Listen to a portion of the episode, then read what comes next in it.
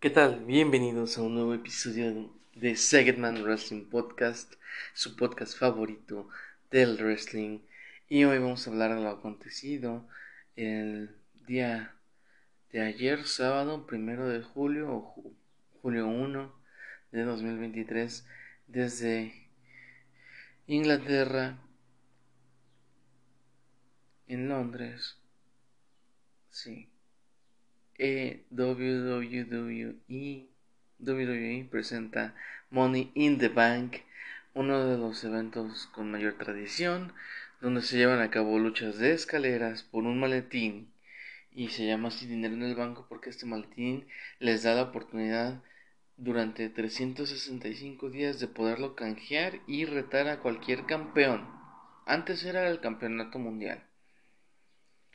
Pero del año pasado para acá se volvió a retar a cualquier campeón en cualquier momento, bajo cualquier circunstancia.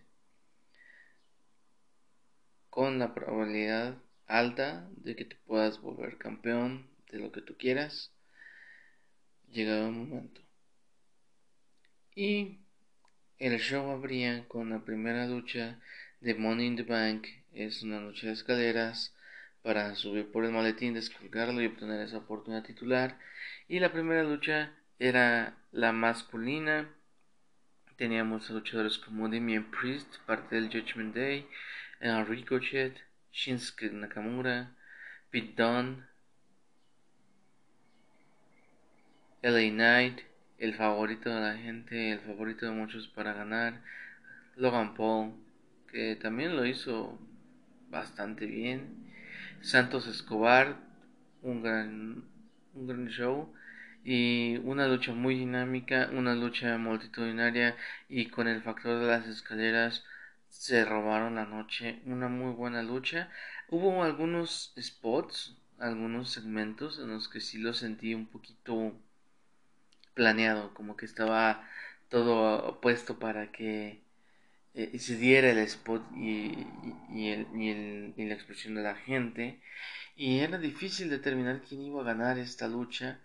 Eh, fue complicado, fue complicado ver esta, determinar quién iba a ganar porque ninguno de los involucrados realmente tenía una historia fuerte con las luchas titulares o, o con los cercanas a, a los campeonatos mundiales que pudiéramos ver que un claro ganador. El único era Damien Priest, que bueno, es parte del Judgment Day. Y más adelante en el show tendríamos el enfrentamiento entre Rollins y Valor por World Heavyweight Championship. Y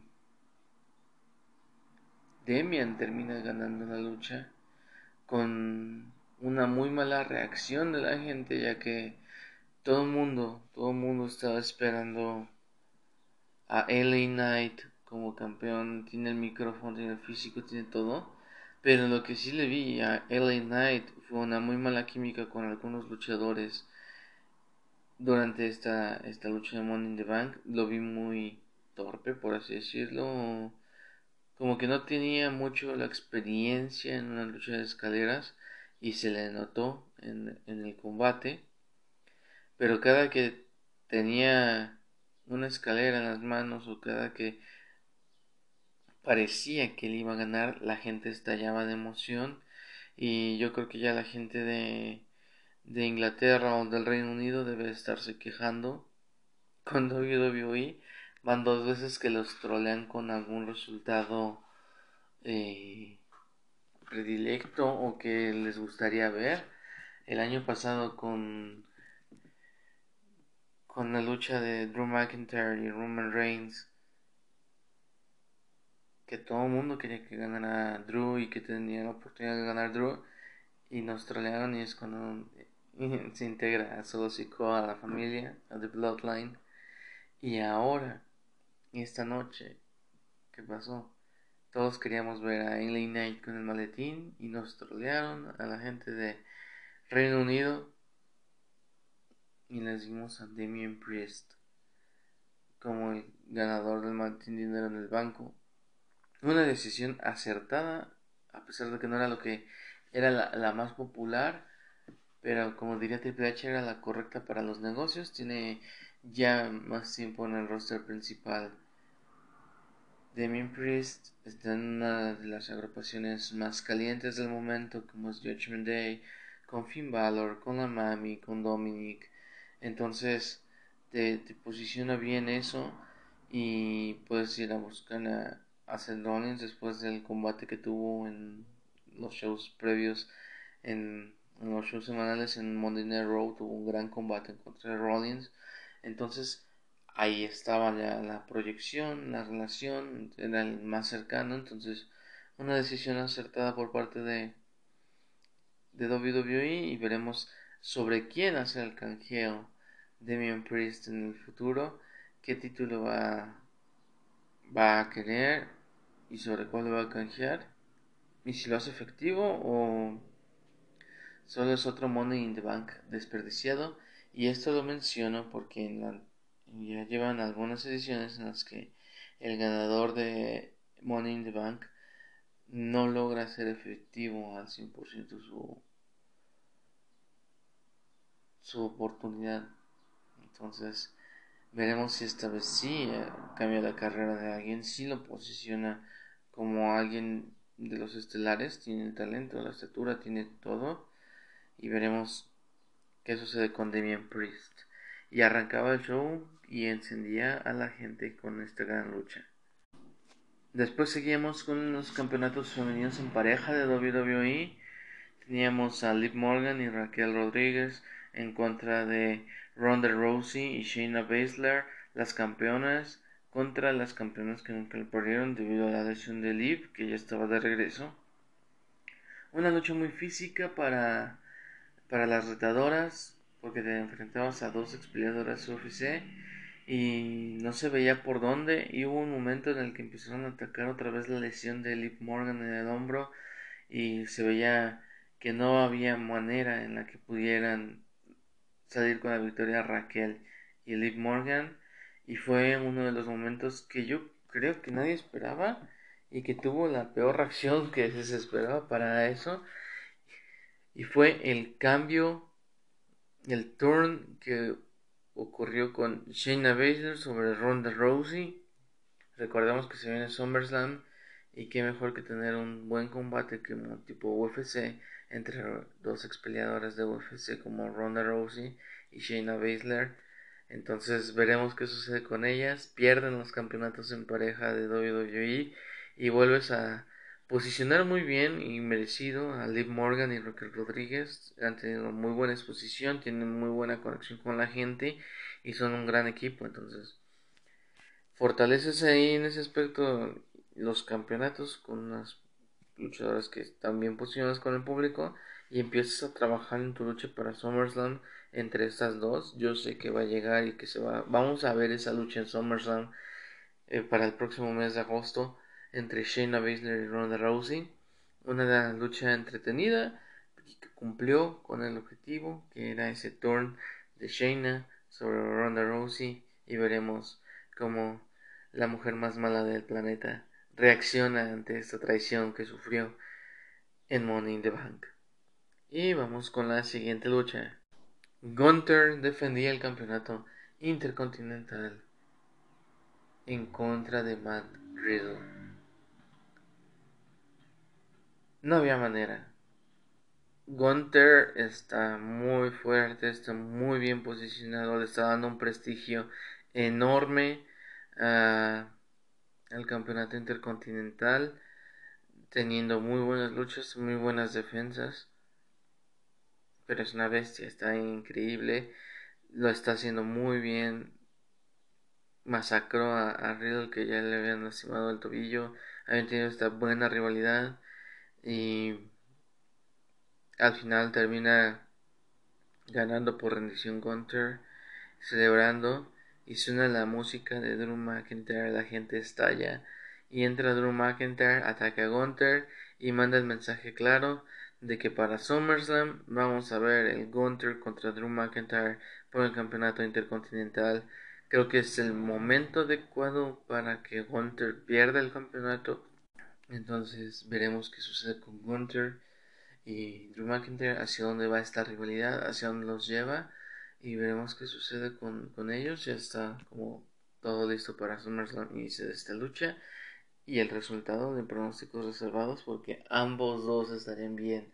Tanto darle la victoria a Gunter para darle más credibilidad como campeón y proyectarlo hacia un futuro campeonato mundial o posicionar a Drew un campeón mundial y igual el prestigio del título. Veremos qué decisión toman y ya estaremos hablando de ello cuando suceda. Y nos vamos con la siguiente lucha. Cody Rhodes contra Dominic Mysterio, acompañado de Mami.